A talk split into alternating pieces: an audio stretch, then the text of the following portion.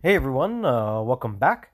All right, guys. So on a uh, quick update here, so I did purchase a uh, one more Tesla lithium-ion battery. The ironic thing, though, is um, I just got confirmation that um, it's being shipped, which is awesome. But this is gonna blow your mind of how he's shipping the battery. I'm not sure how he's doing this, or maybe maybe maybe you can do this. I don't know because I've never brought batteries in this way but um, he's shipping it with USPS, the United States Postal Service, which is kind of interesting.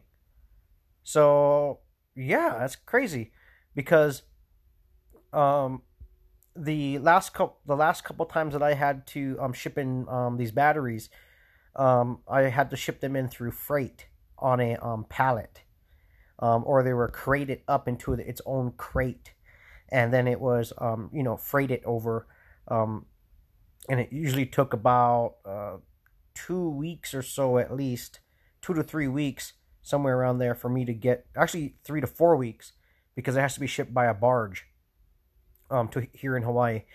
Um, so and obviously these batteries that i'm purchasing is coming from the us mainland. And so uh, yeah it's kind of interesting that he's shipping it with usps that's interesting because as far as I know, you can't ship batteries unless it's like some special shipping freight thing that USPS offers that he has to pay extra for. Because I did have to pay extra um, shipping, which is actually cheaper this time around for this one battery than the total amount you know for shipping with freight because freight is always more expensive just because there's you know pallets involved and moving things around and then shipping through the barge and it's usually a lot more expensive and it just takes longer.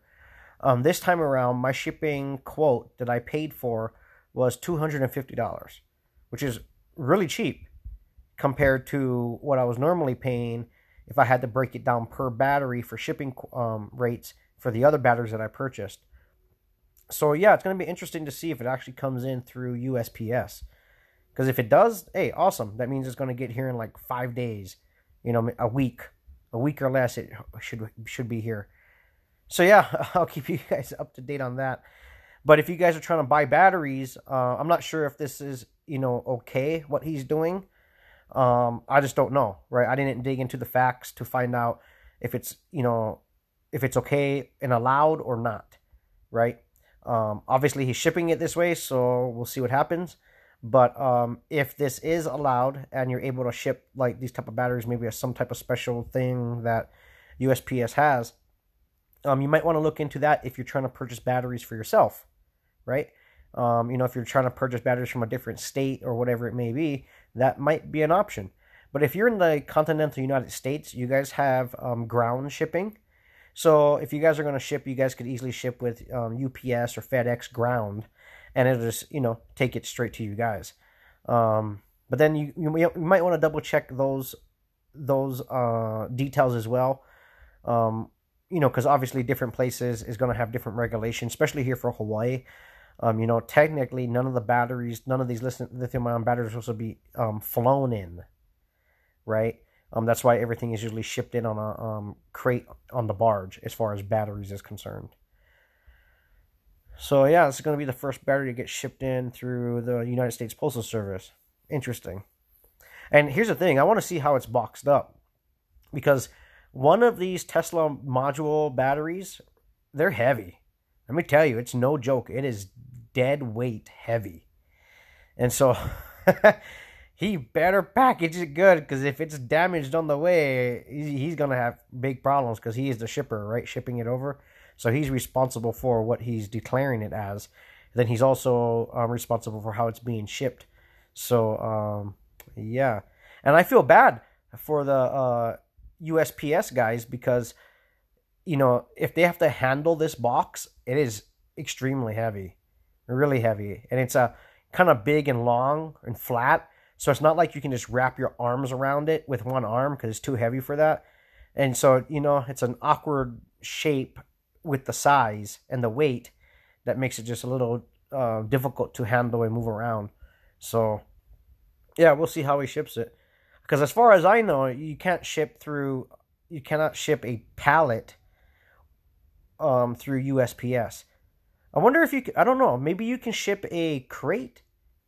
Well, crate would still be considered a pallet, right? So I'm not sure, but yeah, you know, look look into it, guys. If you guys are trying to buy batteries, um, maybe this guy is doing something that he's not supposed to be doing. Um, that could be a big possibility. Um, but obviously, I have no control of what's happening. Uh, you know, I purchased a battery, and he's responsible for getting it to me because I paid the shipping. So if it gets here in one piece and no problems, awesome. Um, but if it if there's an issue or problem along the way, um, you know, obviously USPS will be going back to him with the issue, not me. You know, because he is the um, the the origin um, from where it's being shipped from, and obviously he is the one paying for the actual shipping. His name is on it, so he is going to be taking the um, liability if anything happens on that end. But yeah, interesting. So yeah, pretty excited, guys. Once that battery comes in, or if it if it comes in, let's put it that way, if it comes in, um, if it comes in, I'll definitely give you guys an update on that, how it was packaged, and if it's in good shape, or you know any details on it. I'll definitely update you guys on that, uh, and then we'll go from there. You know. So yeah, pretty excited because I get to put that last battery on, and my power wall is complete and over. You know. So that would be a total of six Tesla batteries. Um, each battery is 5.3 um, kilowatt hours. So you can easily add them all up, and you, have, you guys have an idea of what my battery bank capacity is. Um, re, um, before I decided to switch to these batteries, I did have other Tesla batteries. I had 11 of the other Tesla batteries, and that was a total of 33 kilowatts. Um, but someone in Puerto Rico I'm not sure if he listens to the podcast or not. He might. Um, but he reached out to me and, you know, he made me an offer to buy all of my um, original Tesla batteries that I had, all 11 of them. And uh, he, because I don't know if you guys know, but a while, a little while back, um, Puerto Rico got hit pretty hard, right, with the um, hurricanes and all that stuff. And I mean, there was a huge amount of the population that was just had no power at all, you know, had nothing. And so um, that was kind of right around the time um, when I ended up selling those batteries to that gentleman. And, um, you know, I basically said, hey, I'll put them in the crates that was shipped to me. Because, you know, when I bought them, it came in crates. I said, I'll put them back in the crates for you. I said, but you'll have to facilitate the actual logistics of shipping them. You know, I'll give you the address of where I'm shipping from, but you have to facilitate the rest because it's going all the way to Puerto Rico, right? Um, that way, it's on on his end and not mine because I don't want to be responsible for um, obviously something happening or the you know the crates come up missing in shipping, and then you know if he's the one shipping it, he he's taking the liability on whatever happens to the to the shipment. And uh, yeah, I did ship it to him. Uh, he facilitated all the um, shipping details and all of that, and it got shipped. And he got his batteries and he installed them. And um, I'm, I'm I'm hoping and assuming that it's up and running um, and he's got a system running because he's got a lot of power there. 33 kilowatts of you know Tesla batteries is a lot of power, guys. Because I had tons of power when I was using it, and there was absolutely nothing wrong with any of those batteries. Absolutely nothing wrong. Um, but he made an offer to me, and um, I decided to just um, help him out. You know, I guess he was having a real hard time just trying to find batteries and getting it to him, and all kinds of problems. So um, yeah, I'm just I was just glad to be able to help him out. Plus, two, that also gave me the opportunity to change the style of Tesla batteries. So, for those of you that don't know, um, Tesla, so the actual individual batteries that's in these battery packs, um, Tesla did not manufacture until the newer ones, okay? But the older ones, um, even in the uh, Model S cars, um, was I think Panasonic. I think that I think it was Panasonic that was manufacturing these batteries for Tesla for for going into their packs, right? And um, yeah, it's just interesting because nowadays Tesla is manufacturing their own batteries, like from start to finish, right?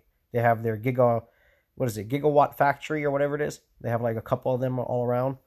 Um, so they're doing their own now. Um, so, but as far as I know, Tesla, with their branded name onto the batteries itself, they manufactured and sold and implemented three different batteries. Okay.